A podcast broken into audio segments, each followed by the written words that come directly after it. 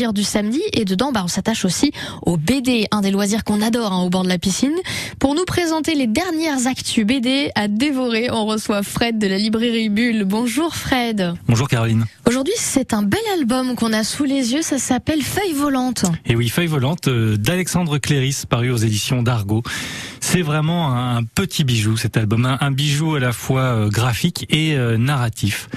Graphiquement, vous le verrez, c'est très coloré. Euh, euh, L'auteur s'affranchit totalement euh, des, des, du cadre un petit peu de la bande dessinée classique, puisqu'on n'a pas réellement de, de cases à proprement parler. Tout se mélange un petit peu, mais vraiment, c'est euh, vraiment très très beau. Mais surtout, et c'est là, je trouve l'ingéniosité vraiment d'Alexandre Cléris, c'est son histoire, l'histoire qui est qui est construite vraiment presque comme un, un, petit morceau d'orfèvrerie, quoi. C'est c'est c'est le système des poupées russes un petit peu, si vous voulez. C'est-à-dire qu'on va on va en fait en vérité lire trois histoires dans une seule histoire.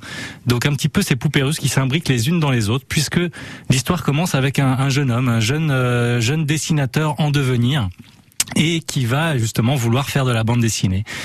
Et alors on va le suivre et on va suivre justement aussi en deuxième histoire la bande dessinée qu'il essaye d'écrire, une bande dessinée consacrée à un moine copiste du Moyen Âge. Et quelques temps après, eh bien, on va suivre une troisième histoire, troisième histoire qui va raconter en fait l'histoire de la fille de ce jeune auteur en devenir. Donc quelques années dans le futur, bien mmh. sûr, on bascule.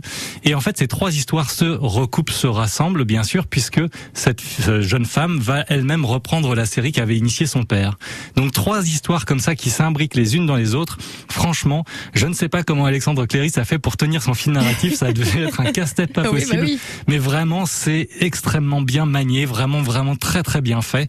Et puis surtout c'est eh bien on reconnaît un petit peu euh, l'histoire presque, alors pas je dirais autobiographique, mais en tout cas le désir que cela peut mmh. provoquer de faire de la bande dessinée tous les intervenants évidemment aussi apparaissent, l'éditeur, enfin voilà.